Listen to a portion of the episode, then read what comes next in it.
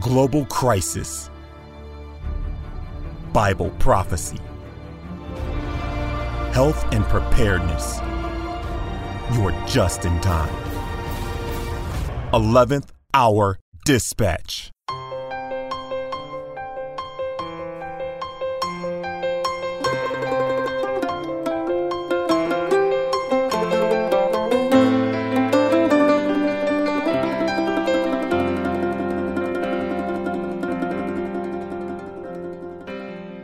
Father, we thank you so much again for the opportunity to learn from you.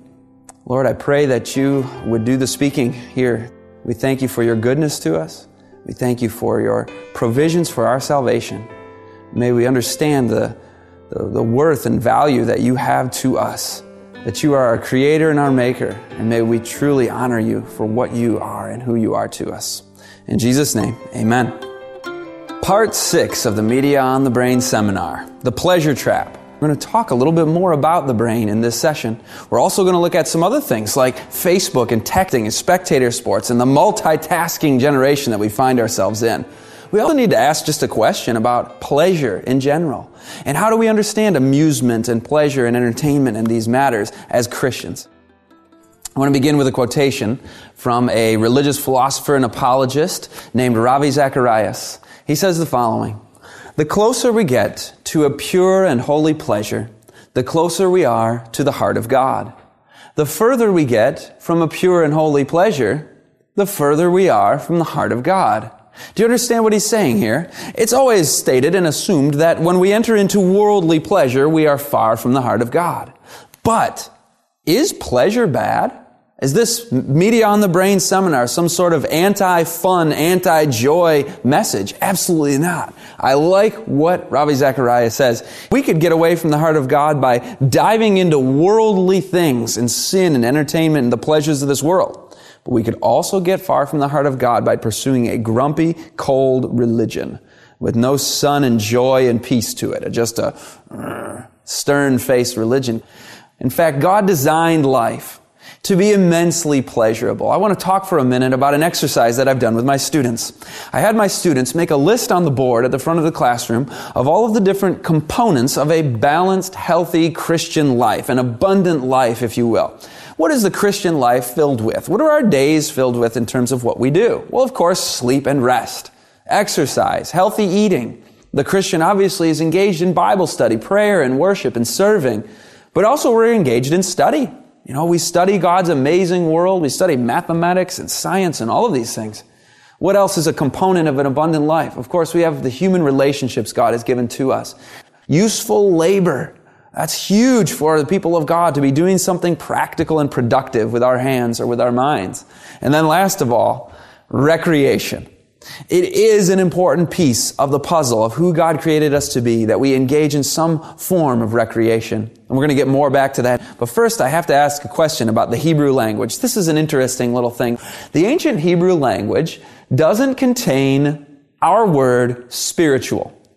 So, in other words, when the biblical writers were writing and when the Jews of old in Jesus' day were speaking, they didn't use the word spiritual as we have it. They just didn't have that word in their language. That made me ask the question why didn't they have that word in their language? Well, here's the answer. Everything was considered spiritual. So you didn't have to identify something as spiritual to make it as distinct from something that is not. And if if the entire world were one color and it was all red, we wouldn't need the word red because we wouldn't have a concept of different colors. You don't need a word if everything applies uh, under the heading of that word. If everything is spiritual, you don't have to identify anything as spiritual. In other words, the Hebrew philosophy, the biblical mindset, has a worldview where everything that we do has spiritual significance. Whether it's doing a mathematics problem or building a house or whatever it is. As the apostle Paul put it, whether we eat or drink or whatever we do, do all to the glory of God. Whatever we do. That's a powerful truth. Everything we do, even in our amusement. And I want to think about recreation versus amusement here in this quotation from the book Education. Recreation, when taken, when true to its name, recreation, tends to strengthen and build up. Calling us aside from our ordinary cares and occupations, it affords refreshment for mind and body, and thus enables us to return with new vigor to the earnest work of life. Amusement, on the other hand, is sought for the sake of pleasure and is often carried to excess. It absorbs the energies that are required for useful labor and thus proves a hindrance to life's true success. So you see recreation versus amusement, two competing principles at work. Recreation is a recreating thing. It fills me with new life and vigor to be able to return to the work of life with more refreshment. But amusement, you heard, is different. Amusement is more of just a distraction. Amusement is just, I want to have pleasure. In fact, what does that word amusement mean? The word amusement means, uh, comes from two words, ah and muse. Ah means not or a negation, and muse means to think. So to amuse or to be amused means to not think. Now this is not something that a thinking Christian wants to be em- embracing. We want to be people of, who love the Lord God with all our heart, soul, mind, and strength. There's never a point where we just turn off the mind and enter into absurd folly and amusement. Recreation is good, but amusement, to just not be a thinking person, to turn off that frontal lobe as we've been talking about, is not something that we want to do. We get rest for our minds during sleep. Now, I have a question. What sort of recreations are we engaged in? Are we engaged in recreation that distracts us from God or that refreshes us to continue to serve God. And I want to use Gideon as the example of this. You remember the story of Gideon's soldiers. Gideon had an army and God wanted to bring them out into the battle, but he said, you have too many soldiers. I need to whittle your 10,000 soldiers down, uh, 32,000 down to 10,000. And these 10,000 were the ones that wanted to participate in the battle, but God said, there's still too many. I want you to do a little, a little test. I want you to take them to the water side and have them get a drink get a drink, meaning recreation. They're being recreated, being filled with something good. So this is something good, but how do you do it? Some of them, it says, got down on their knees. 9,700 of the 10,000, it says, knelt down to drink. So these ones got all wrapped up in the recreation, the water in this case. 300 of them, though, it doesn't say they knelt down. They kept their eyes up. They were aware of the battle they were fit soldiers because they could take in recreation in a way that didn't distract them from the greater purpose that they were on. So these guys didn't linger at the water. They didn't take too much time away. They took that refreshment and they took that recreation just enough. Proverbs 25, 16 says, if you find honey, eat just enough or you'll get sick. And the lesson is this, the recreation that we are engaged in, it, it can't cause us to temporarily forget the things of God. If it does, then it's not recreation as God designed it to be. Satan wants to divert us and distract us from our purpose in God. These soldiers needed water. We need recreation. But if it obscures our sense of God's presence, we're in big trouble. Because 1 Corinthians 15, 58 says, let nothing move you. Always give yourself fully to the work of the Lord. We never take a vacation from the work of the Lord. We are always giving ourselves fully to the work of the Lord, and we take recreation for the purpose of being able to do that work more effectively. Now, one form of recreation, turns out it was amusement. For me, when I was a young person, and even in college, and even up to just a couple of years ago, I was obsessed. I was an avid watcher of college basketball. And now this is hard for me to speak on this because this is still pretty fresh. I only gave this up a couple years ago, realizing that for me, when I'd sit and watch Michigan State basketball games for two hours straight, my thoughts rarely, if ever, turned to God and the things of God and the purpose and identity and mission that I have in Him. For me, I was trying to imagine Jesus and the apostles or, or, or the great reformers of the past engaging in an activity like this for four hours a week, just immersed in, in watching a game, their thoughts not dwelling upon spiritual realities. And I was convicted and I was convinced.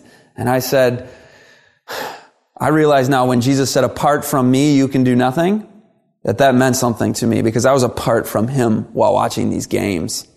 I want to share a clip of another individual who's convicted in this area. Take a listen.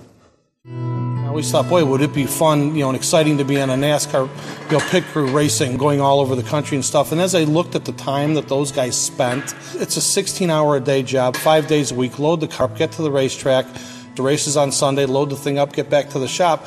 I realized that I couldn't give that commitment to it and have a family. You know, as a result of that, I became a, an avid fan, always kind of maybe vicariously living through the you know the television something that I wish that I could have done, but just didn't want to make the, the sacrifice for it. In the few hours that I had on the weekends to spend with my children, I was making it a priority to watch sporting events, whether it was a NASCAR race in the summer or football in the fall. I believe that I was a slave to television. I let it dictate what Nick Wasdrup was going to do and when he was going to do it by by what I wanted to watch.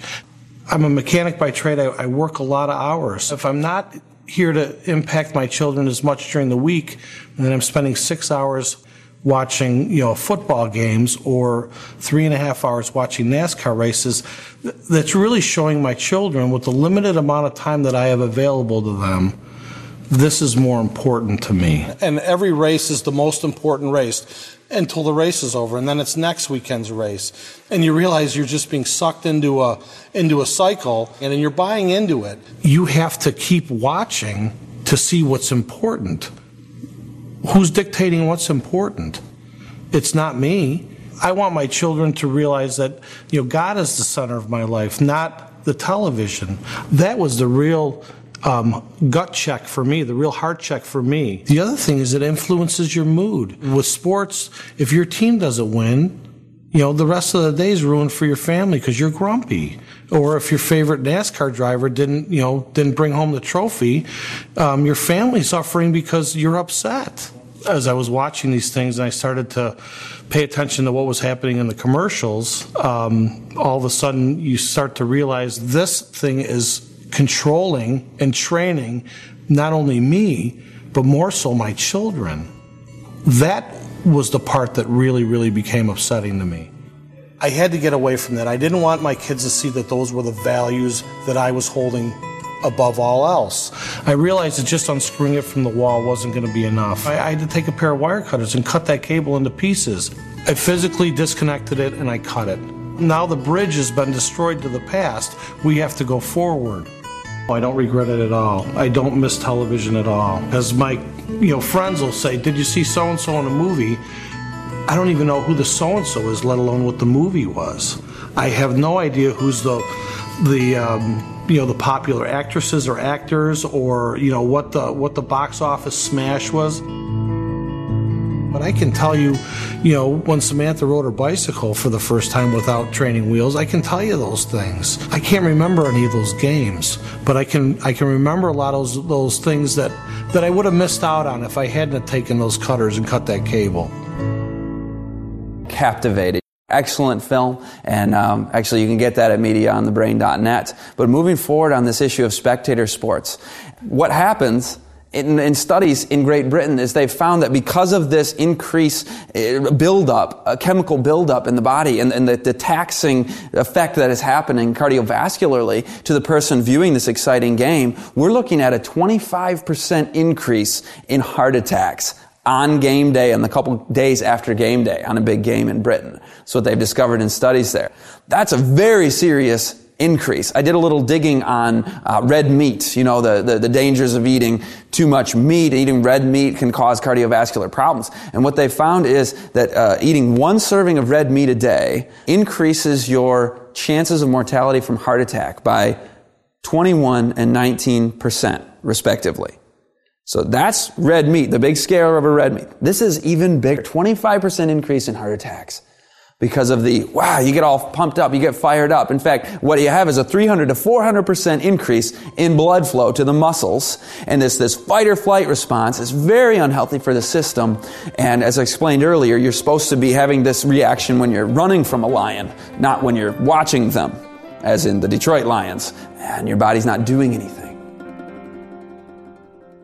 To financially support this broadcast, visit 11thhourdispatch.com or write to us at 11333 Bacchus Road, Lakeview, Michigan 48850. Be not conformed to this world, but be transformed by the renewing of your minds. Romans 12, verse 2 tells us that there is an effort to conform our minds to the worldly pattern. And where is this mind manipulation agenda more effective than through the 21st century media and entertainment? MTV founder Robert Pittman famously stated At MTV, we don't just shoot for the 14 year olds, we own them. It's time to wake up, folks. At every church I speak at, folks say the same thing. Scott, why didn't anybody tell us this before? So, folks, grab a pencil and write this down. Media on the Brain. It's a six DVD series that will arm you with the vital information on the undeniable effects of entertainment media and how to break free. Visit 11thhourdispatch.com. Use promo code RADIO for a reduced suggested donation rate. What does it take to raise spiritually strong young people in our homes? Well, the George Barna research results are in. Parents who have had actual measurable success, who have raised their children to become solid Christian young adults, these parents loved to delve into matters of faith as a family unit. They opened the Bible together during certain set times, but also they used the scriptures as spiritual lessons during those teachable moments in the child's day. Any parents with children in the home need to know this. Write down the DVD title and share it with them right away. It's called How to Raise the Remnant.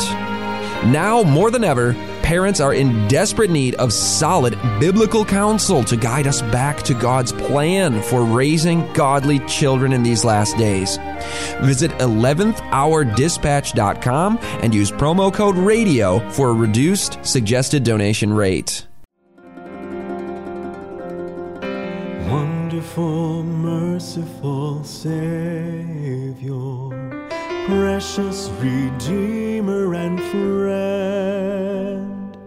Who would have thought that a lamb could rescue the souls of men? Oh, you rescue the souls of men. Moving on with a few more points. I was convicted in this area when trying to overcome lust as a, as, a, as a man in this culture, and you're watching these exotic dancers known as cheerleaders out there on the field. Doesn't look like cheerleaders did decades ago. Not going to be helpful for us. Also, we learned about mirror neurons. Remember the monkey, when he looked at the peanuts being eaten, it was the same as when he ate them. So when we see aggression being acted out and played out in a sports arena, what's happening in our brain is we are not just watching aggression, but we are also experiencing aggression, more so in our neurology. I also asked the question when it came to spectator sports, am I seeing Christ-like behavior modeled by the fans, the coaches, the players? And, and I had a conversation with a man who had decided to give up viewing, watching this stuff with his family. And he said, you know what? When I was a kid, when used to, we used to watch this stuff as a family, it was the, there was a lot better behavior happening on the field with the coaches, the players, the fans, everybody. But today, I can't justify it anymore. It's very, very much not Christ-like what I'm seeing.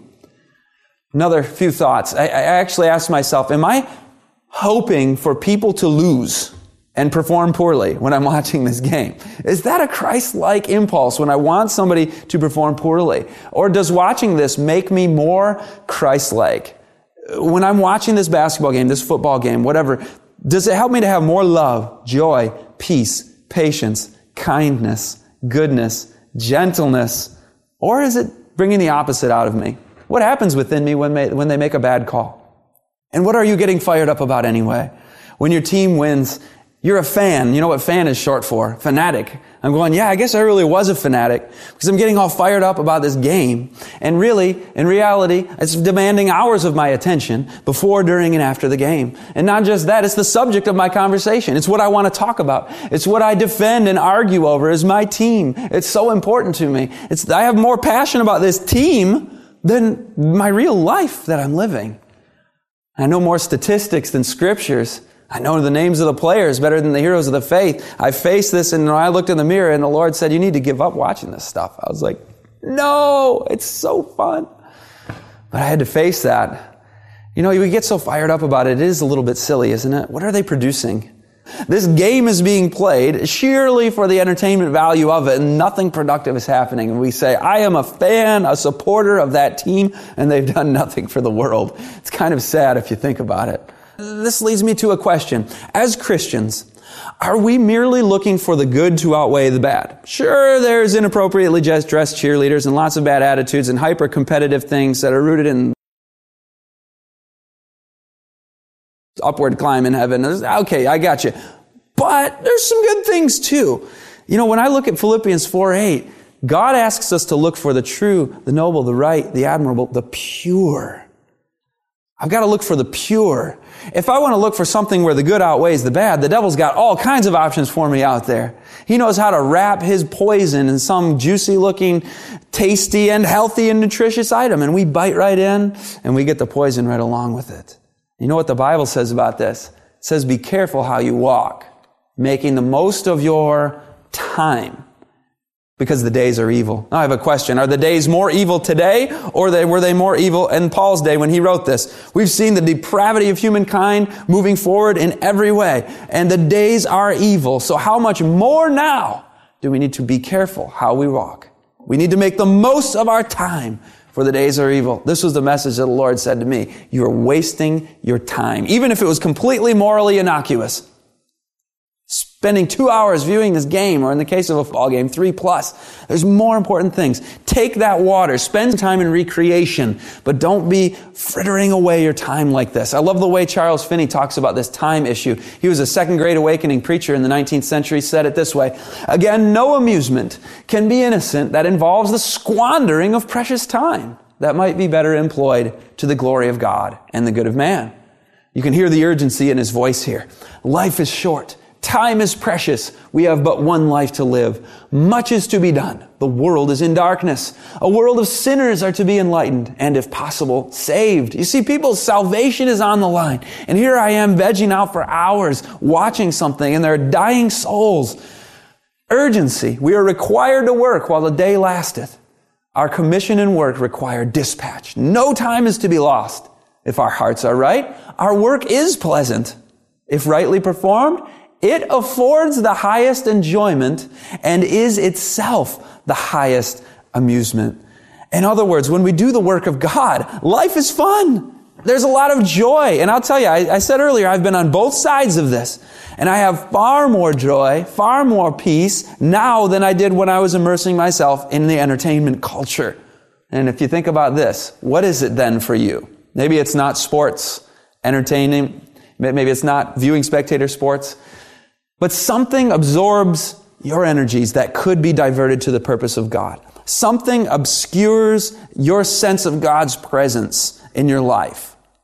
For some people, that maybe nothing in this seminar has been their issue, but maybe for you, it's Facebook.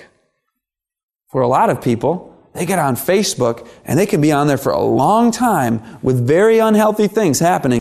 In fact, a 2008 study showed that people had this irrational drive for popularity on Facebook. And it was irrational for the following reason. In the survey, they were asked, are you concerned about revealing private information about yourself? Oh yeah, you know, you don't want to do that. But then they went ahead and did it anyway, because they needed to feel affirmed and popular and admired in some way. So what is your mindset on Facebook? Is it self? My profile pic, my image that I want to portray to people, my popularity, and so on. Is it, according to the 2010 study, we see that this generation is the most narcissistic, means self-centered generation ever studied. Is that a part of your dynamic when you're on Facebook? Self-centeredness. Getting on Facebook somehow brings me at the center of everything.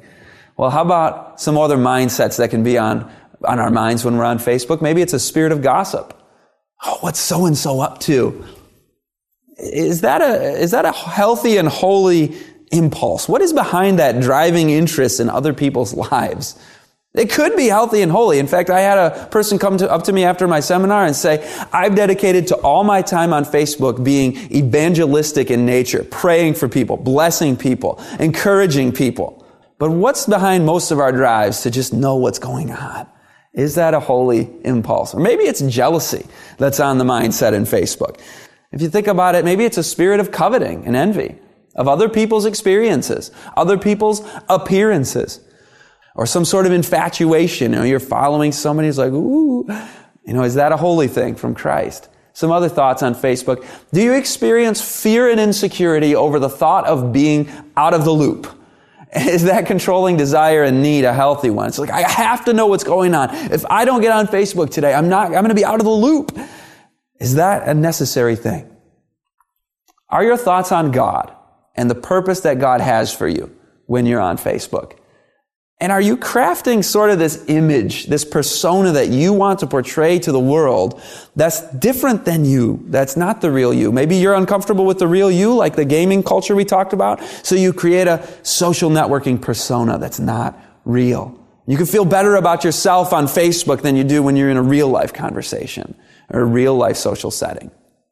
Why is Facebook so captivating? Studies have actually shown that the same areas of the brain stimulated by a sexual appetite or a food appetite arousal are also being inflamed when you go on Facebook and post a status or, or, or you see an exciting thing on there. Same areas of the brain.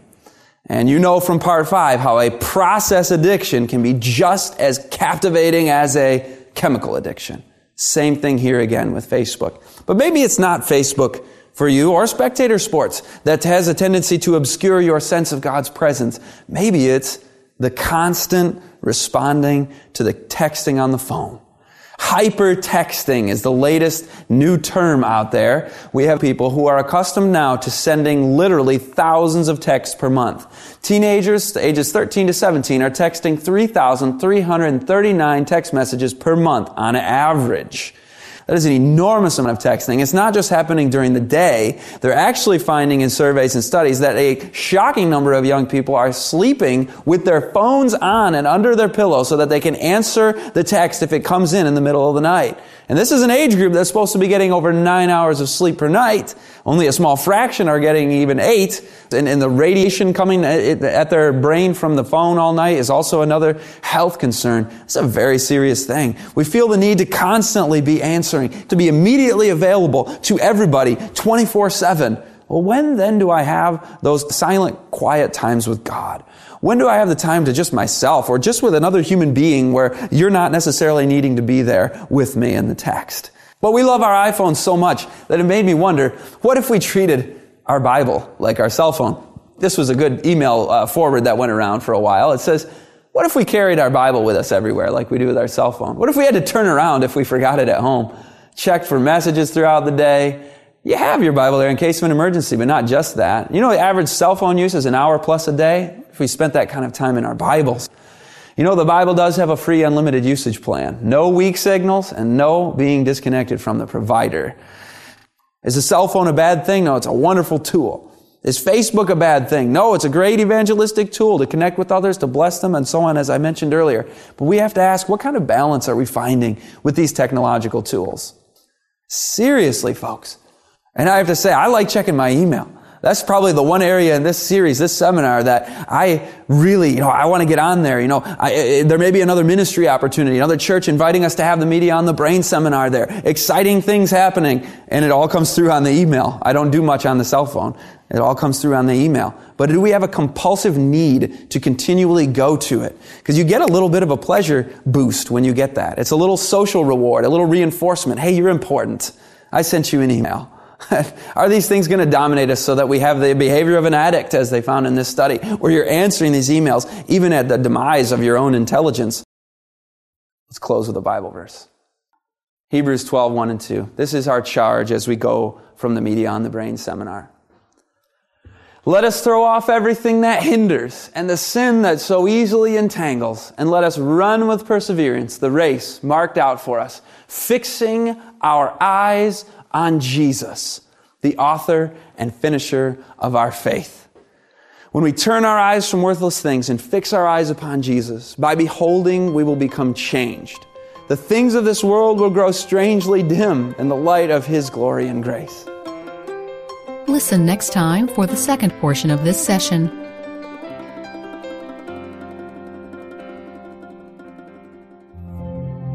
To obtain your very own DVD set of Media on the Brain, visit beltoftruthministries.org or call them at 616 238 5058.